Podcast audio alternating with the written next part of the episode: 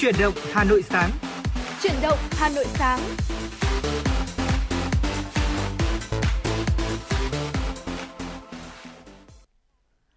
Là gửi lời chào buổi sáng từ quý vị thính giả đang lắng nghe chuyển động Hà Nội sáng của chúng tôi thưa quý vị. Như thường lệ thì 6 giờ 30 ờ, phút mỗi buổi sáng thì chúng tôi sẽ cùng ờ, đồng hành với quý vị trong 60 phút trực tiếp của chuyển động Hà Nội sáng với những tin tức đáng quan tâm, những ờ, câu chuyện và những chủ đề trong từng tiểu, tiểu mục của chuyển động Hà Nội sáng chúng tôi đã chuẩn bị để gửi đến quý vị và không thể thiếu đó là âm nhạc và ngày hôm nay đồng hành cùng với quý vị trong buổi sáng sớm đó là Phương Nga và Lê Thông. Vâng ạ, Lê Thông xin được gửi lời chào đến ờ, Phương Nga và quý vị thính giả đang nghe chương trình truyền động Hà Nội sáng nay của Đài Phát thanh Truyền hình Hà Nội. Và chúng tôi thay mặt cho những người thực hiện chương trình cũng xin được kính chúc quý vị chúng ta có một tuần làm việc mới với thật nhiều những niềm vui và năng lượng. Ừ. Còn bây giờ thì chúng tôi xin được điểm qua tình hình thời tiết trong buổi sáng ngày hôm nay để quý vị và các bạn có thể nắm qua được. À, thưa quý vị và các bạn, riêng tại miền Bắc ngày hôm nay thì tình hình thời tiết cũng khá là ổn định. À, tại thủ đô Hà Nội thì ngày có mây, và nắng, đêm có mưa rào và rông vài nơi gió nhẹ, nhiệt độ thấp nhất từ 25 đến 27 độ, nhiệt độ cao nhất sẽ là từ 32 đến 34 độ. Ở phía Tây Bắc Bộ trời nhiều mây có mưa rào và rông rải rác, cục bộ có mưa to, gió nhẹ. Trong mưa rông có khả năng xảy ra lốc, xét và gió giật mạnh. Nhiệt độ thấp nhất từ 22 đến 25 độ, có nơi dưới 22 độ. Nhiệt độ cao nhất từ 30 đến 33 độ, có nơi trên 33 độ. Ở thời tiết khu vực phía Đông Bắc Bộ trời có mây, có mưa rào và rông vài nơi. Riêng vùng núi phía Bắc nhiều mây có mưa rào và rông rải rác, gió nhẹ. Trong mưa rông có khả năng xảy ra lốc, xét, gió giật mạnh. Nhiệt độ thấp nhất từ 24 đến 27 độ, vùng núi có nơi dưới 23 độ, nhiệt độ cao nhất từ 31 đến 34 độ. Như vậy là nhìn chung thời tiết trong ngày hôm nay khá là mát mẻ và ừ. cũng có thể được đánh giá là thuận lợi để quý vị thính giả làm việc và khởi động một tuần mới ạ. Vâng ạ và quay trở lại với cuối tuần vừa rồi thì chắc chắn là ai ờ, cũng sẽ có một chút dư âm gì đó với lại ờ, cái gì trung cuối tuần vừa rồi khi mà chúng ta trải qua một kỳ trung thu. Dạ. Ừ, nếu như mà theo dự báo thời tiết ở khu vực miền Bắc thì ờ, sẽ có mưa nhưng mà may quá à, hai ngày 14 15 âm lịch chúng ta có thể thấy rằng là đa số ở các khu vực của thủ đô Hà Nội chúng ta đều tạnh giáo và thời tiết cũng khá là mát chứ không phải là oi bức. Vâng. Thì không biết là anh Lê Thông có cái ký ức gì vui vui với cái kỳ trung thu năm nay không? Vâng, kỳ trung thu năm nay với tôi thì thực ra lại lại bắt đầu muộn hơn một ngày so với mọi người. Ừ. À, ngày hôm qua thì tôi mới cùng với những người bạn của mình uh, đón trung thu muộn vâng vẫn có bưởi vẫn có bánh trung thu có ừ. cả dưa hấu có thêm một nồi lẩu đấy ăn ừ. bánh trung thu và nói chung là đối với những người mà bận rộn thì chúng ta thường thấy là cái thời điểm đúng ngày có thể là nó không diễn ra. Thế nhưng bằng mọi cách thì nó vẫn sẽ được diễn ra theo những gì mà chúng ta mong muốn. Ừ. cuộc sống thì là như vậy. Đối với những người như lê thông hay phương nga thì thời gian nó bận rộn. Thế nhưng mà tôi nghĩ rằng là bận rộn không có nghĩa là chúng ta bỏ qua những cái ngày quan trọng như vậy. Chỉ quan trọng là chúng ta đón trung thu cùng ai và cách đón như thế nào thôi đúng không nga dạ vâng ạ. Chính xác là như thế. Trung thu năm nay là chúng ta lại rơi vào cuối tuần. Nên là bằng cách này hay cách khác thì kiểu gì dễ gì người lớn như chúng ta đi. Mà trung thu là vốn đã dành cho các bé nhưng mà người lớn nên vào cái dịp cuối tuần thì không ít thì nhiều cũng có một chút dư âm với cái ngày lễ trung thu và cũng là một cái dịp để tụ tập bạn bè ừ. như đối với anh Lê Thông như dạ. vậy. Còn thì tôi thì uh, ký ức của tôi trong cái dịp trung thu vừa rồi thì gắn gắn liền với các bé khi à. mà cũng được uh, cùng phá cỗ với lại các em nhỏ. Ừ. Uh, chị Hằng đúng không? Đúng rồi trong à. những cái chương trình mà tôi uh, đóng vai chị Hằng. Dạ. Thì đó cũng là một cái ký ức khá là vui của năm nay. Còn thì bây giờ xin mời quý vị chúng ta sẽ cùng uh, lắng nghe một uh, giai điệu ca khúc để có thể khởi đầu cho một tuần mới và xin được chúc cho quý vị có những cái ký ức thật là vui trong cái ngày thứ hai làm việc đầu tuần để chúng ta có thể khởi động thật là nhiều năng lượng cho một tuần mới ạ.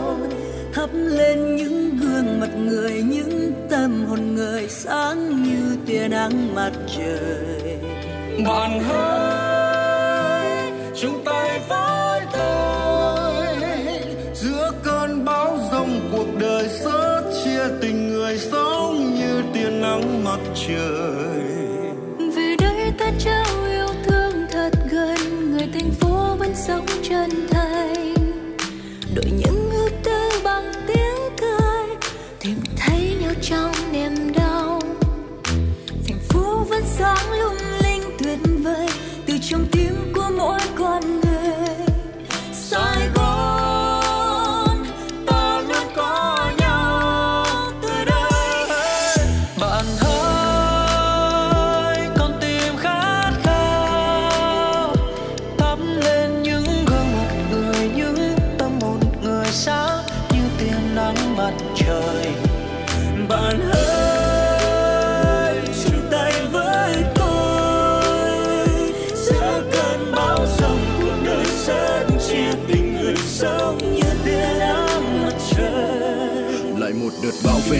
trời lạc đác, mưa, lòng người hôm nay sao não nề. Nhìn sài gòn đã khác, xưa xa xa tiếng còi văng vẳng làm ta tiếng người.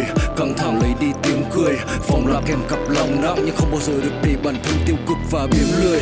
Mở cửa sổ ra đắm mình vào tia nắng, hít một hơi, thở ngửa cổ lên trời cao ngắm nhìn những áng mây, những đám cây, làm cho ta cảm thấy bản thân mình thật may mắn. Khi có được tự hào, như hy vọng lớn lên cho dù mới chỉ vừa chậm chậm sáng nay. Thành phố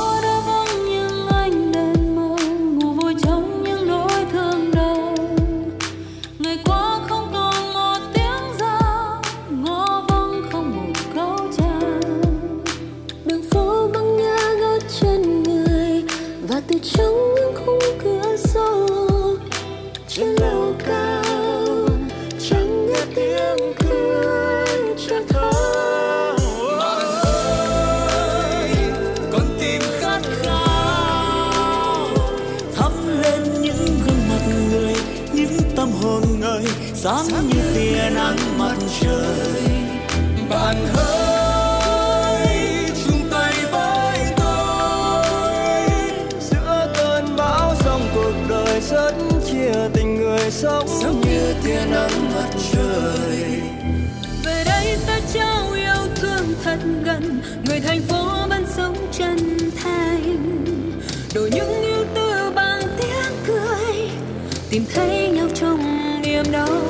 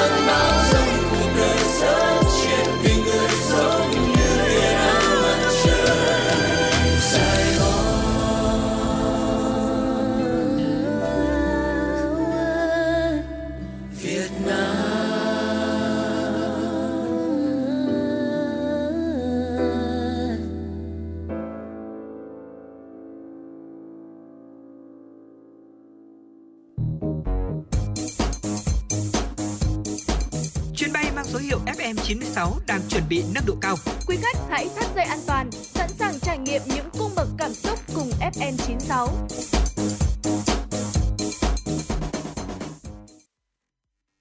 Thưa quý vị, vừa rồi là giai điệu của một ca khúc mà chúng tôi xin được mượn tựa đề của ca khúc này. À, ca khúc đã được ra mắt trong uh, giai đoạn mà đặc biệt là thành phố Hồ Chí Minh của chúng ta cũng như là cả nước đang rất là tập trung trong tinh thần ờ, chống dịch Covid-19. Tựa đề của ca khúc đó là sống như tia nắng mặt trời. Xin được gửi thông điệp ngày mới tới quý vị. Chúc cho quý vị sẽ có một ngày mới, một tuần mới, lúc nào chúng ta cũng tràn đầy năng lượng và rực rỡ như những tia nắng mặt trời ạ. Còn bây giờ thì cùng đến với những tin tức đầu ngày. Thưa quý vị và các bạn, ngày hôm qua, Thủ tướng Chính phủ Phạm Minh Chính làm việc với Tập đoàn Dầu khí Quốc gia Việt Nam Petro Việt Nam nhằm đẩy nhanh tiến độ triển khai một số dự án trọng điểm và xử lý những khó khăn vướng mắc của tập đoàn. Cuộc làm việc được tổ chức trực tiếp tại trụ sở chính của PVN tại Hà Nội, kết nối trực tuyến với 13 điểm cầu của các đơn vị đầu mối Petro Việt Nam trên toàn quốc, các công trình dầu khí giàn khoan khai thác ngoài khơi biển Việt Nam và Liên bang Nga thuộc Petro Việt Nam. Cùng dự có Phó Thủ tướng Chính phủ Lê Minh Khái, Bộ trưởng Chủ nhiệm Văn phòng Chính phủ Trần Văn Sơn, Chủ tịch Ủy ban Quản lý vốn nhà nước tại doanh nghiệp Nguyễn Hoàng Anh, Bộ trưởng Bộ Thông tin và Truyền thông Nguyễn Mạnh Hùng, lãnh đạo các bộ ngành có liên quan. Tại cuộc làm việc, Tổng Giám đốc của Petro Việt Nam Lê Mạnh Hùng cho biết, với phương châm hành động, quản trị biến động, đón đầu xu hướng, kết nối nguồn lực, phát huy công nghệ và thúc đẩy đầu tư phát triển bền vững. Để lãnh đạo chỉ đạo nhiệm vụ trọng tâm xuyên suốt trong tập đoàn, tập đoàn đã tiếp tục khẳng định vai trò trong nền kinh tế của Việt Nam, góp phần quan trọng đảm bảo an ninh năng lượng, an ninh lương thực, an ninh kinh tế, an ninh chủ quyền quốc gia, đóng góp quan trọng cho ngân sách của nhà nước. Phát biểu tại buổi làm việc, Thủ tướng Chính phủ Phạm Minh Chính cho rằng trong quá trình phát triển, Tập đoàn Dầu khí Quốc gia Việt Nam có những giai đoạn thăng trầm, song những thành tựu là nhiều hơn. Thủ tướng đánh giá cao, biểu dương và ghi nhận những nỗ lực cố gắng của tập thể người lao động dầu khí, nhất là trong bối cảnh dịch bệnh Covid-19 vừa qua, vẫn giữ vững vị trí đầu tàu, góp phần quan trọng cho phát triển kinh tế xã hội của đất nước. Bên cạnh đó, Thủ tướng cũng chỉ rõ những bài học mà tập đoàn cần tiếp tục phát huy, thực hiện và khắc phục đồng thời dành thời gian giải đáp, chỉ đạo xử lý đối với các đề xuất kiến nghị mà các đơn vị của Petro Việt Nam đề xuất. Phân tích tình hình trong thời gian tới, Thủ tướng chỉ rõ có những thuận lợi thời cơ đan xen giữa khó khăn thách thức. Tuy nhiên, khó khăn thách thức sẽ là nhiều hơn, nhất là đối với ngành dầu khí. Trong đó, Petro Việt Nam có trách nhiệm bảo đảm năng lượng cho đất nước. Người đứng đầu chính phủ nhấn mạnh, tập đoàn dầu khí phải bảo đảm mục tiêu không để thiếu năng lượng, nhất là xăng dầu cho việc xây dựng, bảo vệ Tổ quốc, xây dựng tập đoàn ngày càng lớn mạnh hiệu quả, đảm bảo an ninh năng lượng, góp phần đắc lực cho sự nghiệp công nghiệp hóa hiện đại hóa đất nước, từ đó góp phần xây dựng nền kinh tế độc lập tự chủ, đổi mới công nghệ, chuyển đổi số, chuyển đổi năng lượng, chuyển đổi xanh, đa dạng hóa chuỗi cung ứng, bảo đảm an sinh xã hội. Thưa quý vị, chiều hôm qua, Ủy viên Ban Thường vụ Thành ủy, Chủ tịch Ủy ban Mặt trận Tổ quốc Việt Nam thành phố Hà Nội Nguyễn Lan Hương đã đến thăm hỏi động viên hỗ trợ gia đình có 3 người thân bị thiệt mạng trong vụ hỏa hoạn xảy ra chiều ngày 10 tháng 9 tại xưởng chăn ga đệm, thôn Bạch Nao, xã Thanh Văn, huyện Thanh Oai. Vụ hỏa hoạn khiến ba mẹ con chị VTV, 30 tuổi và hai con là NTGH 5 tuổi, NKA 4 tuổi tử vong. Chia buồn sâu sắc với những mất mát mà gia đình phải gánh chịu, Chủ tịch Ủy ban Mặt trận Tổ quốc Việt Nam thành phố Nguyễn Lan Hương và đại diện Ủy ban Mặt trận Tổ quốc Việt Nam huyện Thanh Oai đã ân cần thăm hỏi, động viên và mong muốn gia đình sớm vượt qua nỗi đau lớn này trao 15 triệu đồng hỗ trợ từ quỹ cứu trợ của thành phố. Chủ tịch Ủy ban Mặt trận Tổ quốc Việt Nam thành phố Nguyễn Lan Hương mong muốn gia đình bớt đau thương để ổn định cuộc sống. Đồng chí cũng đề nghị huyện Thanh Oai, xã Thanh Văn tiếp tục hỗ trợ gia đình khắc phục hậu quả sau vụ cháy. Tiếp đó, Chủ tịch Ủy ban Mặt trận Tổ quốc Việt Nam thành phố đã đến thăm hỏi, động viên công an viên bán chuyên trách công an xã Thanh Văn, Phan Duy đã không ngại hiểm nguy lao vào chữa cháy cứu người trong vụ cháy trên. Do hít phải nhiều khí độc, anh Phan Duy hiện đang điều trị tại khoa hồi sức cấp cứu, Viện Bỏng Quốc gia. Biểu dương tinh thần dũng cảm của công an viên Phan Duy và trao hỗ trợ 3 triệu đồng, Chủ tịch Ủy ban Mặt trận Tổ quốc Việt Nam thành phố động viên anh yên tâm điều trị để sức khỏe nhanh ổn định, sớm trở lại công tác. Thưa quý vị, chiều hôm qua, theo tin từ Bộ Y tế, trong 24 giờ vừa qua, nước ta ghi nhận 1.643 ca mắc COVID-19. Ngoài ra, trong ngày có 113 bệnh nhân đang thở oxy và có thêm 3 ca tử vong tại Hải Phòng và Tây Ninh. Kể từ đầu dịch đến nay, Việt Nam có 11.439.613 ca nhiễm, đứng thứ 12 trên 227 quốc gia vùng lãnh thổ. Trong khi với tỷ lệ ca nhiễm trên 1 triệu dân, Việt Nam đứng thứ 112 trên 227 quốc gia vùng lãnh thổ. Về tình hình điều trị, có thêm 34.860 bệnh nhân được công bố khỏi bệnh trong ngày, nâng tổng số ca bệnh được điều trị khỏi là 10.332.003 người. Ngoài ra thì hiện có 113 bệnh nhân đang thở oxy, đã tăng 5 ca so với ngày trước đó. Trong đó có 104 ca thở oxy qua mặt nạ, 2 ca thở oxy dòng cao HFNC, 2 ca thở máy không xâm lấn và 5 ca thở máy xâm lấn. Về số bệnh nhân tử vong trong 24 giờ vừa qua, nước ta ghi nhận 3 ca tử vong, trong đó có một ca tại Hải Phòng, 2 ca tại Tây Ninh. Tổng số ca tử vong do Covid-19 tại Việt Nam tính đến nay là 43.129 ca, chiếm tỷ lệ là 0,4% so với tổng số ca nhiễm. Về tình hình tiêm chủng, đến nay thì theo Bộ Y tế, tổng số liều vaccine đã được tiêm là 258 triệu 597.170 liều. Trong đó thì số liều tiêm cho người từ 18 tuổi trở lên là 219 triệu 803.744 liều. Tiêm cho trẻ từ 12 đến 17 tuổi là 22 triệu 679.343 liều và tiêm cho trẻ từ 5 đến dưới 12 tuổi là hơn 16 triệu liều. Thời gian vừa qua có thực trạng các phương tiện vi phạm về gắn biển số không đúng với giấy đăng ký xe hoặc biển số xe không do cơ quan có thẩm quyền cấp, sơn dán thêm, làm thay đổi chữ, số, gắn thiết bị, thay đổi biển số xe để trốn tránh việc xử lý vi phạm, phạt nguội, không trả tiền phí cầu, đường bộ khi tham gia giao thông và nhằm đẩy mạnh thu phí theo hình thức điện tử không dừng ETC. Cục Cảnh sát Giao thông C08 yêu cầu phòng cảnh sát giao thông các tỉnh, thành phố trên cả nước tập trung chỉ đạo tiếp tục thực hiện nghiêm túc nhiệm vụ được giao trong kế hoạch, phương án đảm bảo an ninh, trật tự, an toàn giao thông tại các trạm thu phí triển khai thực hiện thu phí theo hình thức điện tử không dừng của công an tỉnh, thành phố trực thuộc trung ương trên địa bàn địa phương theo chỉ đạo của bộ công an tại công văn số 2492 BCA C08 ngày 15 tháng 7 năm 2022 đồng thời, lực lượng giả soát lại toàn bộ kế hoạch phương án của đơn vị chủ động phối hợp với các lực lượng khác đảm bảo trật tự an toàn giao thông tại khu vực tuyến đường có các trạm thu phí để giải quyết kịp thời các tình huống phức tạp, không để xảy ra ùn tắc giao thông kéo dài và trên diện rộng. Cùng với đó tăng cường kiểm soát, xử lý nghiêm các trường hợp vi phạm, điều khiển phương tiện không đủ điều kiện nhưng đi vào làn thu phí không dừng, dừng, đỗ xe không đúng nơi quy định gây ùn tắc giao thông và vi phạm của các đơn vị quản lý vận hành trạm thu phí nếu có phối hợp với đơn vị quản lý trạm thu phí, nhà cung cấp dịch vụ thu phí ETC, trích xuất dữ liệu hình ảnh từ hệ thống ETC đối với các trường hợp vi phạm điều khiển phương tiện không đủ điều kiện nhưng cố tình đi vào làn thu phí tự động không dừng gây ùn tắc giao thông, làm căn cứ ra thông báo vi phạm và xử phạt theo quy định của pháp luật. Thượng tá Phạm Quang Huy, Phó cục trưởng cục Cảnh sát giao thông C08 Bộ Công an cho biết, hiện nay xuất hiện tình trạng sợ bị phản nguội nên một số người đã dùng biển số giả, biển bị che lấp làm người khác bị phạt oan. Về việc này chúng tôi đã có chỉ đạo các đơn vị địa phương tập trung trong tuần tra, phát hiện để xử lý thật nghiêm. Song song với đó là khuyến khích người điều khiển phương tiện nếu phát hiện thấy các phương tiện dán biển che biển số, biển số giả thì báo với cơ quan công an để xử lý. Vâng thưa quý vị, đó là một số thông tin mà biên tập viên Thu Vân của chúng tôi vừa cập nhật. Thưa quý vị và các bạn, trong thời gian gần đây thì à, các vụ cháy xảy ra rất nhiều. Chính vì thế mà ngay sau đây chúng tôi cũng xin được đưa ra thêm những khuyến cáo về cách đó là xử trí như thế nào khi có đám cháy thiết bị điện tại gia đình của mình để quý vị chúng ta quan tâm có thể lưu ý. À, thưa quý vị và các bạn, hiện nay thì nhu cầu sử dụng thiết bị điện cho sinh hoạt công suất lớn ở trong các hộ gia đình cũng tăng cao như là quạt điện, ấm siêu tốc, máy sưởi hay bình nóng lạnh, điều hòa, máy giặt và lò vi sóng. Từ đó dẫn tới nguy cơ cao xảy ra các sự cố về hệ thống điện, chập cháy, gây thiệt hại lớn về người và tài sản. Nhiều vụ cháy thiết bị điện, người tham gia chữa cháy không biết cách xử trí, dẫn đến cháy lớn hoặc là cháy lan, gây nguy hiểm đến chính những người tham gia chữa cháy. Chúng tôi xin được ờ, trích dẫn những khuyến cáo từ lực lượng chức năng để quý vị và các bạn có thể có những cái bước chúng ta xử trí khi có đám cháy thiết bị điện tại gia đình. Vâng ạ, sẽ bao gồm các bước, ba bước. Bước 1 đó là khi phát hiện ra đám cháy phát sinh từ các thiết bị điện thì cần phải lập tức ngắt cầu giao điện của khu vực đang xảy ra cháy hoặc ngắt điện cầu giao tổng của toàn bộ ngôi nhà Ờ, với bước 2 thì nhanh chóng sử dụng bình chữa cháy sách tay, bình chữa cháy dạng khí, dạng bột để dập lửa hoặc là sử dụng chăn, quần áo, rèm cửa, nhúng nước che phủ bao trùm toàn bộ diện tích thiết bị đang cháy. Chú ý là tuyệt đối không được sử dụng nước để dập cháy khi chưa cắt điện hoàn toàn. Bước 3, trong mọi trường hợp khi có cháy nổ xảy ra, phải gọi điện báo ngay cho lực lượng cảnh sát phòng cháy chữa cháy và cứu nạn cứu hộ theo số điện thoại 114 để được hỗ trợ. Và quý vị lưu ý là trường hợp đám cháy đã phát triển lớn, cần hô hoán báo động cho mọi người trong nhà biết để nhanh chóng thoát nạn ra khu vực an toàn. Khi lối thoát ra ngoài đã bị khói che phủ, nhiệt độ cao thì hãy dùng khăn ờ, ẩm nước ờ, để có thể uh, bảo được để bảo vệ được đường hô hấp, cơ thể và hạ thấp người khi di chuyển, tuyệt đối không trốn và nấp ở trong phòng hay là nhà vệ sinh.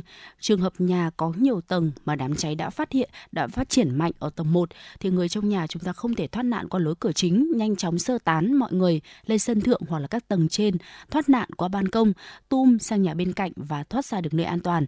Cần chú ý là các biện pháp đảm bảo an toàn trong quá trình thoát nạn. Thường xuyên thực hiện việc tự kiểm tra, kịp thời phát hiện, sửa chữa, thay thế, bảo dưỡng hệ thống điện, các thiết bị điện có công suất lớn và các thiết bị tiêu thụ điện khác khi có nguy cơ mất an toàn xảy ra cháy nổ trong nhà mình. Vâng, với những bước khuyến cáo và những lời khuyên của chúng tôi thì hy vọng là quý vị chúng ta sẽ nâng cao cảnh giác, đặc biệt là chúng ta kiểm soát cái việc sử dụng thiết bị điện ở trong gia đình để tránh cái tình trạng đó là bị chập và cháy. Và chúng tôi cũng mong rằng là quý vị thính giả ờ, đúng là trong thời điểm này chúng ta thấy rằng là có rất nhiều các vụ cháy xảy ra. Tuy nhiên không vì thế mà chúng ta hoang mang, quan trọng là chúng ta có những cái kiến thức để mình có thể phòng ngừa và xử trí một cách hợp lý và an toàn và xin được chúc quý vị chúng ta sẽ thật bảo đảm được cái độ an toàn trong gia đình của mình khi mà thời tiết đang chuyển mùa cũng như là có rất nhiều những cái vụ cháy xảy ra. Còn bây giờ thì chúng ta cùng quay trở lại với không gian âm nhạc của FM96. Chúng tôi cũng vừa nhận được một yêu cầu âm nhạc của thính giả. Phương Nga có thể chia sẻ yêu cầu âm nhạc à, đó là bài hát nào để cho quý vị thính giả chúng ta có thể cùng nghe. Vâng, một sự kết hợp gần đây của Đa Lab với lại à, Phương Ly ca khúc chạy khỏi thế giới này. Mời quý vị cùng nghe.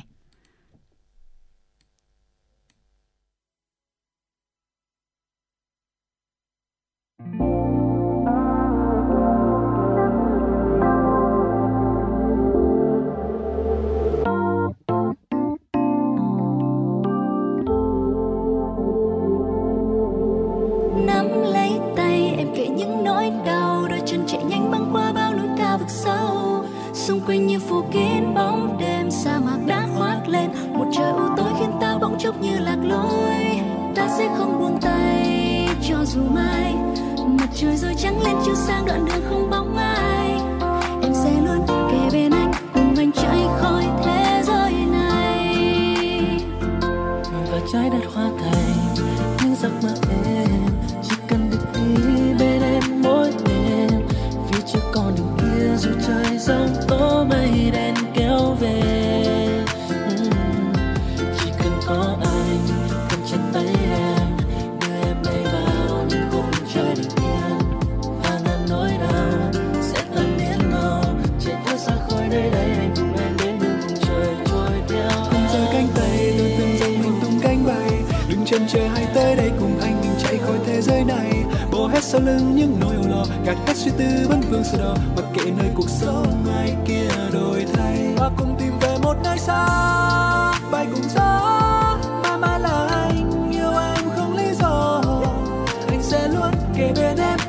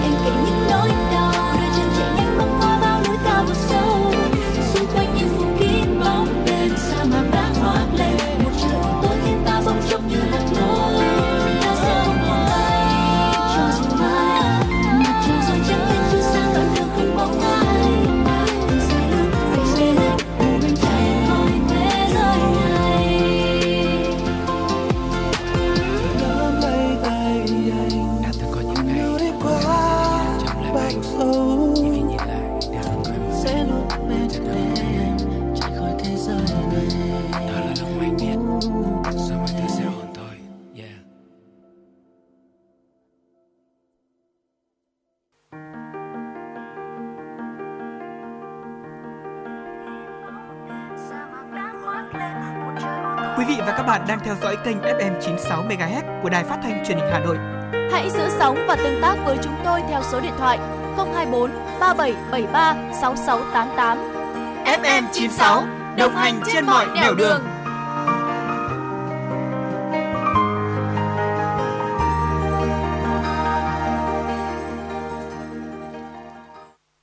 Vâng thưa quý vị thính giả, vừa rồi chúng ta lắng nghe ca khúc qua tiếng hát của Phương Ly, một ca khúc rất là mới và hy vọng rằng là trong thời gian tới chúng ta cũng sẽ được nghe nhiều hơn những giai điệu vui tươi từ ờ, các ca sĩ, đặc biệt là với Phương Ly, một cô nàng mà tôi nghĩ rằng rất là cá tính và rất mong là quý vị thính giả có thể yêu cầu những giai điệu âm nhạc trong buổi sáng ngày hôm nay gửi tặng cho bạn bè, người thân của mình.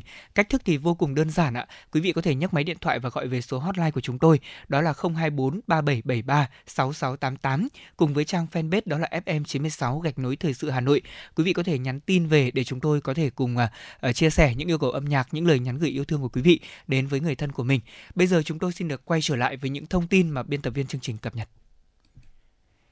Thưa quý vị và các bạn, từ đầu năm đến nay sau khi trải qua nhiều lần điều chỉnh giảm nhiều hơn là tăng thì giá xăng RON 95 và E5 RON 92 đã giảm về mức là tương đương với đầu tháng 1 năm nay. Như vậy mà giá dịch vụ vận tải đã có xu hướng hạ nhiệt. Hiện nay giá dầu diesel lên mức là 25.180 đồng một lít, dầu hỏa 25.440 đồng một lít, trong khi giá xăng E5 RON 92 là 23.350 đồng một lít và xăng RON 95 là 24.230 đồng một lít. Theo Bộ Tài chính thì hiện nhiều các hãng taxi sau khi kê khai tăng giá đã giảm hoặc là kê khai giảm giá tương đương từ 6 đến 12%. 42,6% đơn vị kinh doanh vận tải hành khách theo tuyến cố định cũng đã giảm giá cước khoảng từ 5,26 đến 14,7%. Và trước những diễn biến giảm giá xăng dầu thì Bộ Giao thông Vận tải đã có công văn chỉ đạo các cơ quan đơn vị ra soát và hoàn thiện hệ thống quy định về quản lý giá thuộc thẩm quyền, tăng cường việc kiểm tra giám sát về kê khai, niêm yết giá và việc bán vé đúng giá niêm yết đối với các đơn vị kinh doanh vận tải. Các sở giao thông vận tải đã có văn bản đôn đốc và chỉ đạo các đơn vị vận tải giảm giá cước khi giá nhiên liệu liên tục điều chỉnh giảm. Tính từ đầu năm đến nay, giá mặt hàng dầu đã trải qua 23 lần điều chỉnh, trong đó có 15 lần tăng và 8 lần giảm. Đối với thị trường ở trong nước, theo lãnh đạo của một số doanh nghiệp phân phối xăng dầu, dự báo thì giá cơ sở ngày 12 tháng 9 sẽ có thêm nhiều diễn biến phức tạp. Tuy nhiên, giá xăng cơ sở tham chiếu thị trường Singapore đang dương, vì thế mà rất có thể kỳ điều chỉnh tới đây thì giá xăng dầu sẽ giảm. Thưa quý vị, Ủy ban nhân dân thành phố Hà Nội vừa ban hành kế hoạch tổ chức các hoạt động kỷ niệm 50 năm chiến thắng Hà Nội Điện Biên Phủ trên không 18 tháng 12 năm 1972, 18 tháng 12 năm 2022 theo đó, thành phố tổ chức hoạt động tuyên truyền cổ động trực quan trên các tuyến phố, khu trung tâm các quận huyện thị xã, trụ sở các cơ quan đơn vị, các điểm tập trung đông dân cư, các khu vực công cộng trên địa bàn thành phố. Triển khai trang trí chiếu sáng theo hình thức xã hội hóa tại một số tuyến đường trung tâm thành phố. Dịp này, thành phố tổ chức thăm hỏi các cựu chiến binh, sĩ quan quân đội, công an tiêu biểu, một số đơn vị quân đội đóng quân trên địa bàn thủ đô và các hoạt động đền ơn đáp nghĩa, đáp nghĩa tặng quà, hỗ trợ giúp đỡ các gia đình chính sách, gia đình có công, nhất là các gia đình cá nhân trực tiếp tham gia chiến dịch 12 ngày đêm tháng 12 năm 1972 thành phố tổ chức triển khai công tác tôn tạo, tu bổ, chỉnh trang để bảo tồn và phát huy giá trị các di tích lịch sử, chiến thắng B52, bảo tàng chiến thắng B52, đài tưởng niệm phố Khâm Thiên và các di tích cách mạng kháng chiến khác có liên quan. Tổ chức cuộc thi tìm hiểu truyền thống 50 năm chiến thắng Hà Nội Điện Biên Phủ trên không trong đối tượng học sinh, sinh viên, đội viên, đoàn viên, thanh niên, cán bộ, chiến sĩ lực lượng vũ trang thủ đô. Ủy ban nhân dân thành phố cũng xây dựng chương trình tổ chức lễ dân hương cấp thành phố tại đài tưởng niệm phố Khâm Thiên, quận Đống Đa, xây dựng kịch bản và tổ chức lễ kỷ niệm 50 năm chiến thắng Hà Nội Điện Biên Phủ trên không cấp thành phố. Cục Cảnh sát Giao thông vừa có chỉ đạo lực lượng Cảnh sát Giao thông toàn quốc thực hiện tốt các mặt công tác trong đăng ký, quản lý lưu hành phương tiện giao thông đường bộ, chủ động phối hợp kiểm tra và quản lý chặt chẽ quy trình về sản xuất và cấp biển số của các công ty sản xuất biển số xe cho công an của các đơn vị và địa phương. Cảnh sát giao thông phối hợp với công an cấp cơ sở, các lực lượng nghiệp vụ xử lý nghiêm những đối tượng có biểu hiện sản xuất và mua bán biển số trái phép trên địa bàn để tiến hành điều tra và xác minh, xử lý theo đúng quy định của pháp luật. Thông qua các hoạt động nghiệp vụ như là tuần tra, kiểm soát, xử lý vi phạm hành chính, đăng ký xe, điều tra giải quyết tai nạn giao thông, lực lượng cảnh sát giao thông sẽ đối chiếu với cơ sở dữ liệu để xử lý vi phạm, hệ thống giám sát trật tự an toàn giao thông, cơ sở dữ liệu quốc gia về dân cư và phối hợp với các đơn vị thu phí trên tuyến, địa bàn quản lý để phát hiện các trường hợp phương tiện ô tô có gắn biển số không đúng với giấy đăng ký xe hoặc là biển số xe do cơ quan có thẩm quyền cấp. Các trường hợp sơn và dán thêm để làm thay đổi chữ số, gắn thiết bị thay đổi biển số xe, gắn biển số bị bẻ cong, bị che lấp, bị hỏng. Khi phát hiện các trường hợp vi phạm nêu trên, cảnh sát giao thông chủ động điều tra xử lý nghiêm minh theo quy định của pháp luật. Công an quận Nam Từ Liêm Hà Nội thông tin qua mở rộng điều tra vụ người dân báo tin phá động bay lắc trong chung cư trên địa bàn phường Mỹ Đình 2, đơn vị đã triệt phá một đường dây chuyên cung cấp khí cười. Trước đó như đã đưa tin, khoảng 20 giờ ngày 5 tháng 9, Công an quận Nam Từ Liêm đã kiểm tra hành chính một căn hộ chung cư trên địa bàn phường Mỹ Đình 2. Tại thời điểm kiểm tra, tổ công tác phát hiện 8 nam nữ thanh niên đang mở nhạc mạnh có biểu hiện phê ma túy. Qua xét nghiệm nhanh, cả 8 đối tượng đều dương tính với ma túy. Quá trình kiểm tra phát hiện tại hiện trường hai tẩu hút, một đĩa thủy tinh, một thẻ nhựa cứng và một vỏ túi ni lông màu trắng đều có dính ma túy loại ketamin cùng với hai bình khí cười. Các đối tượng khai nhận đang sử dụng bóng cười cùng với ma túy để bay lắc. Khi lực lượng công an đang bảo vệ hiện trường, phát hiện Lâm văn C và bạn gái cùng chú tại Hưng Yên đang vận chuyển 3 bình khí nén vào thang máy chung cư, đã tiến hành kiểm tra. Đấu tranh làm rõ, C thừa nhận là người chuyên đi giao khí cười theo đơn của một người có biệt danh Trồn và thường nhận hàng tại khu vực làng Triều phúc xã Tân Triều, huyện Thanh Trì. Dẫn giải, C xác định vị trí kho khí cười và phối hợp cùng công an xã Tân Triều, công an quận Nam Từ Liêm phát hiện trong kho này có 4 bình khí nén loại 20 kg, 73 bình khí nén loại 5 kg, một cân điện tử cỡ lớn cùng dụng cụ sang chiết và 900 vỏ bóng cười. Thời điểm kiểm tra, cơ quan công an phát hiện 4 người ở tại kho khí cười. Cả 4 người đều khai nhận làm việc cho Trần Quốc Anh ở thị trấn Lang Chánh, huyện Lang Chánh, tỉnh Thanh Hóa. Quốc Anh chính là đối tượng có biệt danh trồn và cũng chính là người thuê nhà cho nhóm đối tượng để ở tại kho khí cười. Bước đầu làm rõ Trần Quốc Anh lập một nhóm qua mạng xã hội Telegram và đưa thông tin về đơn hàng khí cười lên đó để các đối tượng có nhu cầu đặt mua. Mỗi bình khí cười Quốc Anh trả công vận chuyển 50.000 đồng. Trung bình mỗi ngày, mỗi đối tượng trong nhóm giao được từ 6 đến 10 đơn hàng. Vụ việc đang được tiếp tục điều tra làm rõ. Một công an viên của xã Thanh Văn, huyện Thanh Hoai, thành phố Hà Nội đã dũng cảm lao vào đám cháy đưa các nạn nhân ra ngoài và bị ngạt khí. Trước đó vào hồi 16 giờ 36 phút ngày 10 tháng 9, Trung tâm Thông tin Chỉ huy Công an thành phố Hà Nội đã nhận được tin báo cháy xảy ra tại xưởng chăn ga gối đệm tại thôn Bạch Ngao, xã Thanh Văn, huyện Thanh Hoai, thành phố Hà Nội. Ngay sau khi tiếp nhận thông tin ban đầu, Công an xã Thanh Văn đã huy động toàn bộ lực lượng và hô hào nhân dân cùng tham gia chữa cháy. Trung tâm Thông tin Chỉ huy Công an thành phố cũng đã điều động 5 xe chữa cháy, một xe tét nước của các đơn vị gồm Công an huyện Thanh Hoai, hai xe chữa cháy, Công an quận Hà Đông, hai xe chữa cháy, đội cảnh sát cứu hộ cứu nạn khu vực số 4 phòng cảnh sát phòng cháy chữa cháy cứu hộ cứu nạn, một xe chữa cháy, một xe tét nước, một xe chỉ huy cùng hơn 60 cán bộ chiến sĩ tới hiện trường triển khai chữa cháy. Trong quá trình tiến hành chữa cháy, đồng chí Phan Duy, sinh năm 1982, trú tại Thanh Văn, Thanh Oai, Hà Nội, công an viên của xã đã dũng cảm lao vào đám cháy, đưa các nạn nhân ra ngoài và bị thương do hít phải khói hơi nóng và bị ngạt khí. Ba nạn nhân mắc kẹt trong đám cháy là ba mẹ con gồm chị Vũ Thị V sinh năm 1993 và hai con là cháu Nguyễn Trọng Gia Hát sinh năm 2017 và cháu Nguyễn Kim A sinh năm 2018 đã được đưa đi cấp cứu. Thế nhưng do bị ngạt khí nặng, đến 18 giờ 30 cùng ngày, cả ba nạn nhân đã tử vong. Đến khoảng 17 giờ 26 phút cùng ngày, đám cháy cơ bản được khống chế. Thời điểm khống chế hiện trường thì diện tích nhà xưởng mái tôn bị cháy và sập là khoảng 300 m2. Đám cháy này đã lan sang nhà ống liền kề cao hơn 3 tầng với mặt sàn khoảng 50 m2. Đến 19 giờ cùng ngày, đám cháy đã được dập tắt hoàn toàn. Hậu quả, ba người tử vong, một đồng chí công an bị thương khi tham gia chữa cháy. Thiệt hại về tài sản bước đầu xác định là khoảng hơn 2,5 tỷ đồng. Hiện nay, Công an thành phố Hà Nội đang chỉ đạo các đơn vị chức năng điều tra làm rõ nguyên nhân của vụ cháy để xử lý theo quy định của pháp luật. Thưa quý vị, đó là những thông tin tiếp theo chúng tôi gửi đến quý vị. Và bây giờ thì cùng chuyển sang một tiểu mục nhỏ khác của chuyển động Hà Nội sáng. Mẹo hay cuộc sống ạ. À, có thể nói là dầu ăn là một thứ không thể thiếu trong căn bếp của mỗi gia đình. Vâng. Và đây là một cái loại ờ, thực phẩm hỗ trợ rất là cần thiết trong những cái món ăn chiên xào của các gia đình.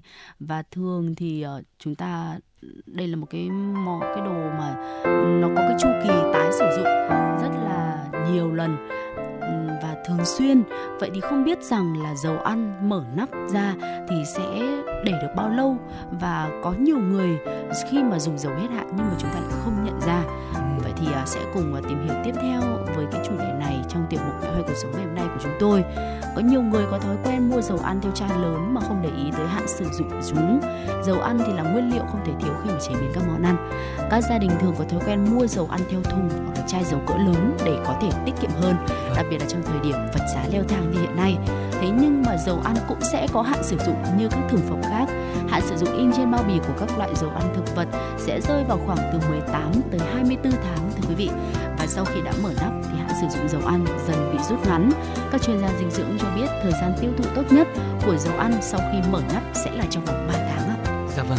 À, đây cũng là một trong số những điều mà cá nhân tôi cũng nhiều khi không để ý đâu ạ. Ừ. Khi là trong tủ bếp nhà mình nó hết những cái chai dầu ăn thì mình sẽ đi mua thôi, mình không nhìn. Thế nhưng mà đối với tôi thì tôi không mua những cái bình khoảng 5 lít ừ. vâng mà tôi chỉ mua có khoảng cứ một lít một mình dùng hết thì mình sẽ dùng ừ. và đúng là cái thói quen mà không nhìn hạn sử dụng thì tại vì là mình tin tưởng quá mà. Mình mình tin tưởng uh, những cái tiệm tạp hóa gần nhà mình. Thế cho nên gần như mình mua mình không có để ý. Thế nhưng mà thưa quý vị như phương nga vừa nói đấy ạ cái gì cũng có hạn sử dụng của nó cơ mà. Uh, theo insider thì dầu ăn hết hạn không thực sự khiến bạn bị bệnh nguy hiểm đến tính mạng. Thế nhưng nó sẽ có mùi hôi vị chua làm hỏng hương vị của món ăn mà chúng ta định chế biến ở trong trường hợp không may mắn thì dầu ăn hết hạn có thể trở thành môi trường sản sinh ra nấm mốc này. Ăn vào có thể dẫn đến ngộ độc nấm mốc với các cái biểu hiện như là chóng mặt ói mửa đặc biệt là rất là nguy hiểm. Và có một cái sai lầm nữa trong việc bảo quản dầu ăn đó là chúng ta đựng trong bình thủy tinh trong suốt. Ồ vì sao lại như vậy ạ? Um, loại bình này thực ra lại có thể là đem đến cho chúng ta một cái sự sang trọng hơn và phù hợp với căn bếp. Nhưng mà với chất liệu thủy tinh việc để ánh sáng tiếp xúc thẳng với dầu sẽ khiến dầu ăn lại nhanh hỏng hơn ạ. À, chúng ta nên lựa chọn uh, thay vì là một chiếc bình thủy tinh thì sẽ là một chiếc bình chai có màu hoặc là uh, mờ đục để có thể ừ. đựng dầu tránh cái việc là ánh sáng sẽ xuyên thẳng trực tiếp vào dầu ăn. Khi mà dầu ăn bắt đầu có dấu hiệu chuyển màu và có cái hương vị kỳ lạ thì đừng ngần ngại vứt bỏ chúng và mua chai dầu mới ạ.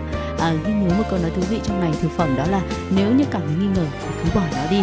Đó là một cái nguyên tắc áp dụng được những cái loại thực ờ, được thực phẩm mà chúng ta sử dụng hàng ngày. Và sẽ có 6 loại thực phẩm không có hạn sử dụng thì ờ, chúng tôi chúng ta có thể lưu ý hơn cho cuộc sống. Nếu như mà dầu ăn cần được bảo quản trong một thời gian nhất định thì các thực phẩm ở trong top 6 loại thực phẩm này lại có thể dùng được rất lâu mà không lo bị biến chất. Đó là đầu tiên là muối à, có nhiều người nghĩ rằng là muối đông lại thành cục à, sau một thời gian sử dụng nghĩa là muối đã bị hỏng thực tế là không phải như vậy muối đóng cục chỉ là do chúng bị ướt còn về bản chất muối là một loại khoáng chất nên sẽ không thể hỏng được nên là đôi khi chúng ta thấy muối bị đóng cục nhưng mà nó vẫn còn có thể sử dụng được trong uh, thời gian ngắn đó. Vâng, à, thứ hai đó chính là mật ong thưa quý vị dù là trên bao bì của các sản phẩm mật ong thì vẫn có hạn sử dụng theo quy định đối với các nhà sản xuất. Tuy nhiên là mật ong gần như không bao giờ bị hỏng. Ở một tạp chí về sức khỏe cho biết là mật ong ngay cả khi mà nó kết tinh hoặc là sẫm màu theo thời gian. Năm 2015 thì các nhà khảo cổ học đã phát hiện ra những chiếc bình mật ong có tới 3.000 năm tuổi ở trong một ngôi mộ tại Ai Cập. Họ đã khuấy một ít cho vào trà ngay lúc đó vì nó vẫn còn có thể dùng được. Đó là cái minh chứng để chúng ta thấy là mật ong vẫn có thể dùng được khi mà không cần hạn sử dụng. Và tiếp theo nữa là giấm. Giấm thì là một sản phẩm không có hạn sử dụng bởi là pH của chúng quá thấp, ờ, ức chế cái sự phát triển của vi sinh vật. Ờ, tuy nhiên nếu như mà để đạt được thời hạn vĩnh viễn phải đảm bảo là chúng ta cất giữ giấm ở trong bình, lọ đậy kín, đặt ở một cái nơi mát mẻ, cách xa nguồn nhiệt và không bị ánh nắng mặt trời chiếu vào thì mới có thể đảm bảo được cái sự ờ, cái tính chất đó là không có hạn sử dụng của giấm ạ. Đó là muối, mật ong và giấm, ba trong 6 loại thực phẩm không có hạn sử dụng mà chúng tôi chuyển tới quý vị và ghi nhớ rằng là các bà nội trợ nếu như mà chúng ta có sử dụng dầu ăn, có mua dầu ăn thì thôi thì cũng đúng là cái cái tiết kiệm cũng là cái ừ. nên nên có trong cái thời thời điểm mà vật giá leo thang như hiện nay nhưng mà đối với dầu ăn nếu như mà căn cứ theo cái nhu cầu sử dụng của gia đình mình đặc biệt là dầu ăn lại còn có hạn sử dụng nữa dạ. nên sử dụng trong khoảng thời gian 3 tháng thôi thì chúng ta cứ nên mua những cái loại uh, bình dầu ăn mà có cái dung tích nó phù hợp với cái nhu cầu sử dụng của gia đình mình cũng vâng. không nên là tích trữ quá nhiều để rồi mà chúng ta lại phải bỏ cái lượng dầu ăn thừa đi cũng rất là lãng phí thưa quý vị đó là nội dung mà chúng tôi gửi tới quý vị trong tiểu mục mẹo hay cuộc sống ngày hôm nay. Còn bây giờ thì cùng tiếp tục với âm nhạc ca khúc Tình đầu, cũng là một bản hit của ca sĩ Tăng Duy Tân trong thời gian vừa qua. Mời quý vị cùng lắng nghe ạ.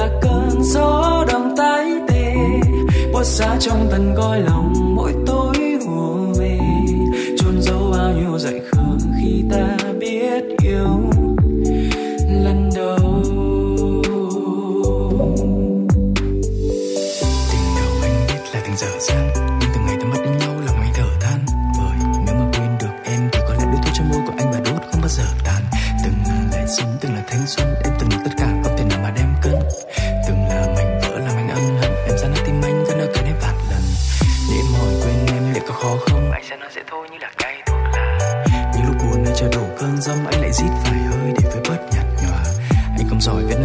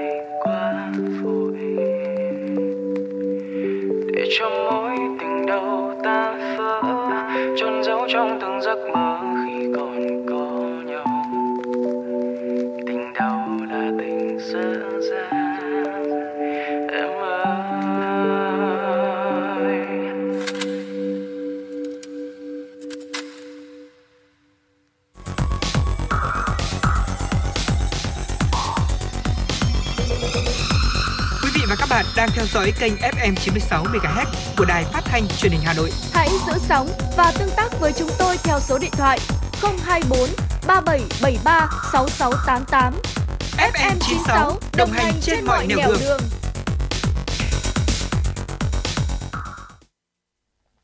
Thưa quý vị, vừa rồi là tình đầu của Tăng Duy Tân, còn bây giờ mời quý vị cùng tiếp tục ờ, nghe những ờ, tin tức mới đáng quan tâm mà phóng viên của chúng tôi vừa gửi về ạ.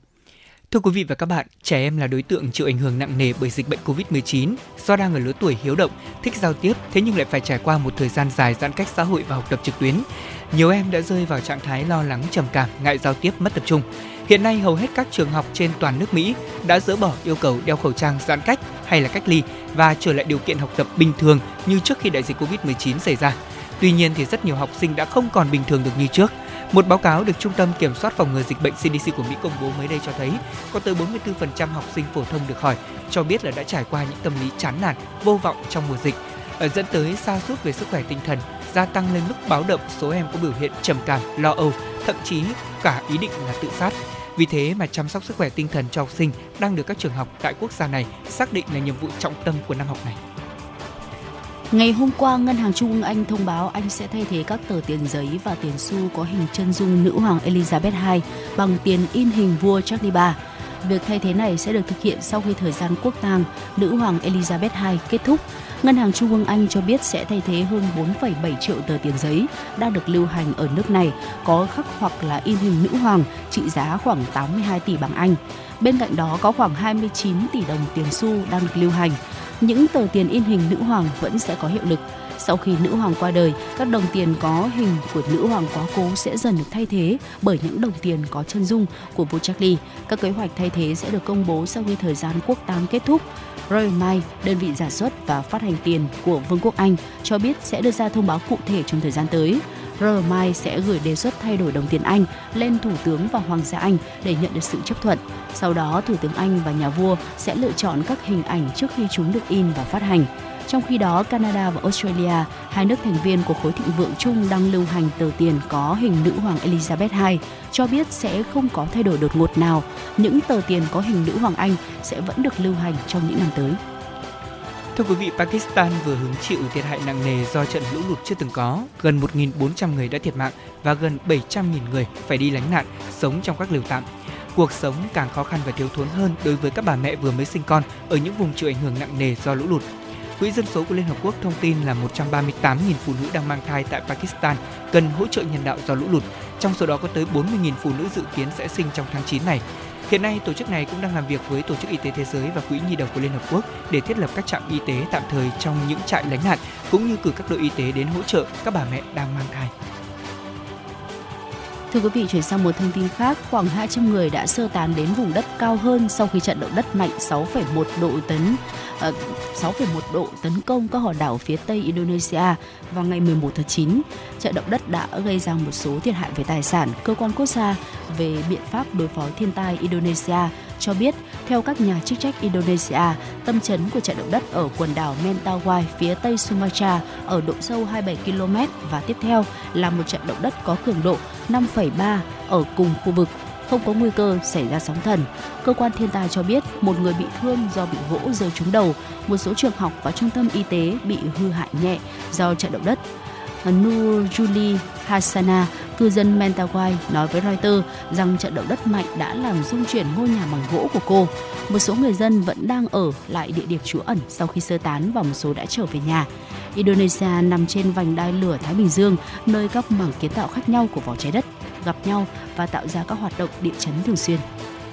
Theo hãng thông tấn Tân Hoa ngày 9 tháng 9, Ngân hàng Nhân dân Trung Quốc PPOC kêu gọi tạo điều kiện thúc đẩy mối liên kết giữa hệ thống đồng nhân dân tệ kỹ thuật số và các công cụ thanh toán điện tử truyền thống nhằm làm cho việc sử dụng đồng tiền kỹ thuật số trở nên thuận tiện hơn. Phát biểu tại một diễn đàn tài chính kỹ thuật số gần đây tổ chức tại Bắc Kinh, Phó Thống đốc Ngân hàng PPOC Jan Fezi nhấn mạnh, để đạt được mục tiêu nêu trên cần phải có rất nhiều nỗ lực để mở rộng các kịch bản và môi trường mà có thể sử dụng đồng nhân dân tệ kỹ thuật số. Phó Thống đốc Phan cũng chỉ ra các quy định và tiêu chuẩn trong các lĩnh vực như là nhận dạng kỹ thuật số, Bluetooth và mã QR phải được thống nhất để cải thiện tính liên kết giữa các loại công cụ thanh toán này. Ông cũng nhấn mạnh rằng cần cải thiện tính bảo mật trong sử dụng đồng nhân dân tệ kỹ thuật số bằng cách là nâng cấp công nghệ có liên quan để tránh dò dỉ thông tin của người dùng và loại bỏ các rủi ro bảo bảo mật về dữ liệu. Ở đồng nhân dân tệ kỹ thuật số được dự đoán là thay thế tiền mặt trong lưu thông trong bối cảnh Trung Quốc đang có kế hoạch trở thành quốc gia có nền kinh tế lớn đầu tiên trên thế giới thử nghiệm đồng tiền kỹ thuật số ở cấp quốc gia. Chính phủ nước này cũng triển khai nhiều lần tặng nhân dân tệ điện tử trong các cuộc thử nghiệm tiền kỹ thuật số và có kế hoạch mở rộng chương trình thử nghiệm này trong tương lai. Thưa quý vị, đó là những tin tức quốc tế cũng đã khép lại phần tin trong buổi sáng ngày hôm nay và cùng ờ, chuyển sang một tiểu mục cuối của chương trình truyền động Hà Nội sáng ngày hôm nay. Ờ, có thể thấy rằng là uh, những món ăn sáng của Hà Nội của chúng ta khá là phong phú tuy nhiên thì sẽ có những cái món ăn mà nó gắn vào tiềm thức của người dân Hà Nội đúng không ạ? Và khi để mà khi nghĩ đến ăn sáng thì chúng ta thấy được rằng là uh, sẽ bật ra ngay được những cái món đồ ăn này và theo đánh giá của CNN gần đây thì có những cái thực phẩm có ba thực phẩm của Việt Nam đã được lọt vào top 50 món ăn đường phố ngon nhất của châu Á đó là phở, bánh mì và cà phê. Ừ. Và nhân cái sự kiện này thì hãy cùng với Phương Nga và Lê Thông trong chuyển động Hà Nội sáng ngày hôm nay chúng ta sẽ cùng tản mạn một chút về văn hóa ăn sáng của người Hà Thành ạ. Vâng, và nói về thông tin này thì à, sau khi đọc được cái thông tin này trên báo lần đầu tiên ạ, tôi vô cùng là phấn khởi vâng. ừ có lẽ là mình cảm thấy mình may mắn vì mình sinh sống trên mảnh đất này để có thể được thưởng thức những cái gì mà gọi là ngon nhất, top 50 món ăn đường phố ngon nhất ở châu Á. Trong đó có những món ăn mà chúng ta tự hào, Việt Nam có tới 3 đặc sản. Và nếu ở Hà Nội mà chúng ta bỏ qua đặc sản này thì sẽ là một thiếu sót lớn. Đầu tiên đó chính là món phở. Ờ, thưa quý vị thính, ờ, thính giả theo đánh giá của CNN thì uh, khu vực này trải dài trên các vùng nhiệt đới xích đạo tức là đang nói về vùng châu Á của chúng ta và các dãy núi các đảo núi lửa với nhiều siêu đô thị khổng lồ. Vì vậy không có gì ngạc nhiên khi mà có sự đa dạng phong phú về mặt ẩm thực. Tuy nhiên là cũng có nhiều điểm tương đồng. À, tất nhiên là nổi tiếng nhất trong các thức quà sáng chúng ta phải kể đến món phở. Chuyện lựa ngôi vương này thì cũng đã từ lâu được mặc định là công nhận tuyệt đối là không ai tranh cãi rồi. Thế nhưng có vẻ nếu không tranh cãi thì lại không ổn thế là quay ra tranh luận xem là ăn phở hàng nào thì là ngon. Người ta nói đến mấy cái tên, ví dụ như là phở khôi hói này, hay là phở tư lùn, phở cường hàng muối, hay là phở xếp hàng mậu dịch ở bát đạt. Rồi thì à, phở phố nhà tôi tuy là không nổi tiếng, thế nhưng lại rất ngon. Hoặc là hàng phở đầu ngõ nhà tôi thì mới là ngon nhất cái trận chiến tranh luận này bắt đầu từ thời có Yahoo Blog đấy ạ. Và cho đến bây giờ kéo sang cả Facebook thì trên các hội nhóm người ta cũng tranh luận như vậy. À, thế thì thành ra là cái câu hỏi là ăn phở đâu ngon nhiều khi là không mang đúng ý nghĩa của một câu hỏi mà ở nhiều hoàn cảnh thì nó lại như là một cái liều thuốc súng có thể châm hỏi cho bất cứ một cuộc tranh luận dữ dội nào. Thế nhưng phải nói thật với quý vị thính giả đó là khi mà ra Hà Nội ăn phở Hà Nội ờ, ở đây phải tầm chục năm rồi tôi mới thấy rằng là thực sự đấy không có chỗ nào vượt qua được phở Hà Nội độ ngon ừ. Vâng ạ, đó là cái trải nghiệm của riêng anh Lê Thông đúng không nào? Thực ra mỗi người đúng là mỗi người có một cái khẩu vị riêng, một cái ấn tượng riêng của mình. Nên là cái việc là phở đâu ngon nhất ừ, thì nó nó là cái câu hỏi mà đúng là lúc nào cứ đưa lên là chúng ta lại lại có nghĩa là ừ. gần như là bắt đầu cho một cái cuộc tranh luận của rất nhiều người dùng mạng cho cái câu hỏi đấy là ăn phở ở đâu ngon nhất. Ờ, đấy là ở tranh luận ở những cái địa chỉ trong Hà Nội. Còn thì nói thật đúng là phở Hà Nội nó đã là một cái gì rất là riêng trong mỗi chúng ta. Ờ, và đấy là chuyện phở.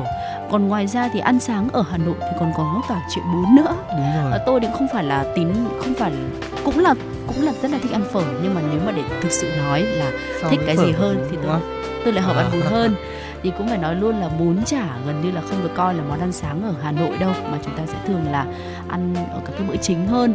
Tuy nhiên, món mà cựu tổng thống Mỹ Obama đã ăn ở phố Lê Văn Hưu thì đã tạo lên dư âm tới mãi về sau này. Nó vang dội đến mức là đã từng có thời điểm cứ sáng sớm là người ta ra xếp hàng dài dằng dặc để chờ tới lượt vào ăn sáng bún chả bún nữa thì lại còn có cả bún ngan, bún thang, bún ốc, bún riêu, bún giặc mùng, bún mọc bún mọc thì chia ra làm hai nhánh một là có giò sống mọc thịt băm mộc nhĩ nấm hương cùng với lại sườn ừ. hai nữa là ăn với thịt gà mọc chả quế và bầu dục lợn bún mọc thì có nơi nấu với măng khô như ở phố hàng lược hay điện biên phủ hoặc như ở phố Tạ Hiện thì nấu với măng chua. Ngoài mọc sườn thì còn có thêm tim, bầu dục cuống tim tới đây thì sẽ có người hỏi ra ờ, ví dụ như ăn bún ngan sáng ở đâu ngon? Thực ra thì chuyện ngon hay không ngon đẹp hay không đẹp thì rất khó để kết luận ạ. Ờ, à, vì ngon hay không ngon thì phụ như đã nói là phụ thuộc vào vị giác của từng người. Nó hoàn toàn là định tính chứ không thể là định lượng.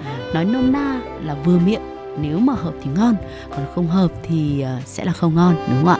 Còn bún ngan ở hà nội thì có nhiều hàng ngon đấy ở hàng bún ngan ở Lý Nam Đế này buổi trưa rất là tấp nập với cả một thực đơn dài toàn các món từ ngan thì ờ, cũng bán cả sáng. Bún ở đây khá là đậm đà được đánh giá chung là như vậy.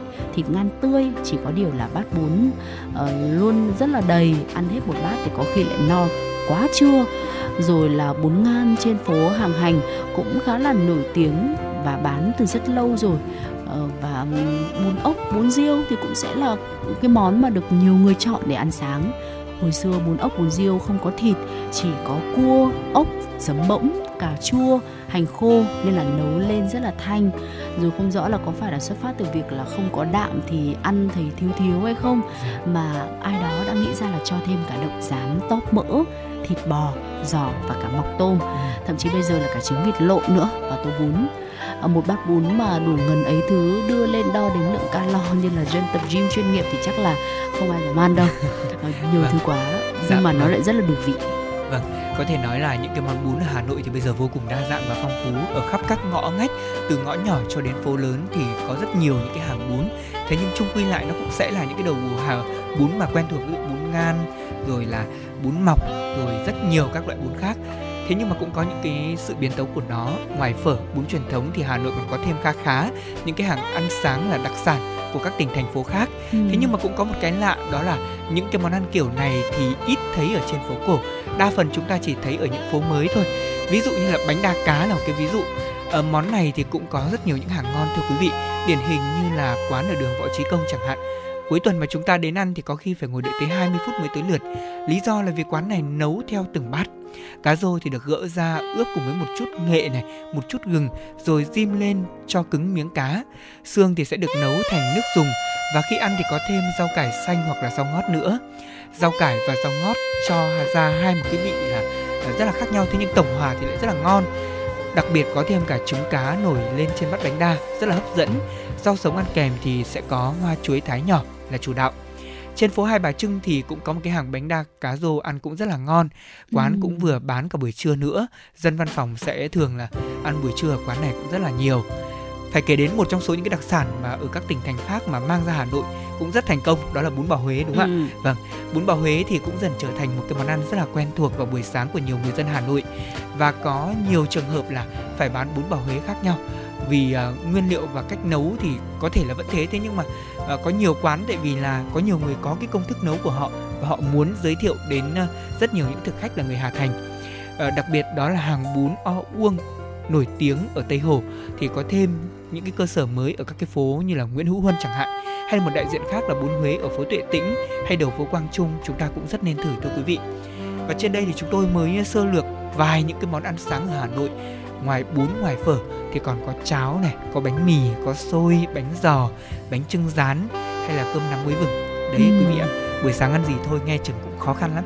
Tại vì khó là khó mà chúng ta có thể chọn được. Nhiều thế nhưng mà có một điều đặc biệt đó là khó chọn nhưng mà không phải là uh, không có cái để chúng ta có thể gọi là món tủ của mình đúng không ạ? Để ghim vâng cái món tủ của mình vào trong lòng. Và chúng tôi rất mong là quý vị có những cái địa chỉ ăn ngon có thể chia sẻ cùng với Lê Thông với Phương Nga với các thính giả trong các chương trình truyền động Hà Nội. Ở những cách thức đơn giản thôi quý vị hãy nhớ là trang fanpage FM 96 gạch nối thời sự Hà Nội cùng số điện thoại hotline của chúng tôi 024 3773 6688 quý vị nhé.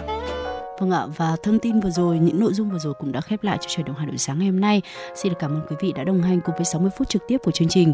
Chương trình ngày hôm nay chỉ đạo nội dung Nguyễn Kim Khiêm, chỉ đạo sản xuất Nguyễn Tiến Dũng, tổ chức sản xuất Lê Xuân Luyến, biên tập Trà My, host chương trình Phương Nga, Lê Thông, thư ký chương trình Thu Vân cùng kỹ thuật viên Bảo Tuấn phối hợp thực hiện và xin được hẹn gặp lại quý vị trong chương trình trưa nay từ 10 tới 12 giờ ạ.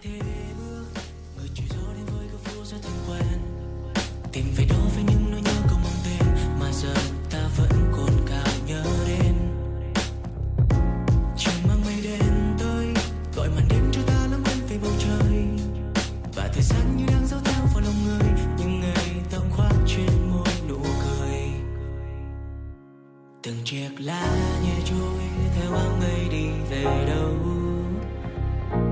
Từng lời hát môi lu lại cất lên một nỗi sầu. Và nỗi cô đơn như dài hơn, gọi xuống sâu trong nơi tâm hồn. Để ta thấy mình như đang khoác trên vai màu buồn. Chỉ cần ta vẫn đứng nơi đây, chờ em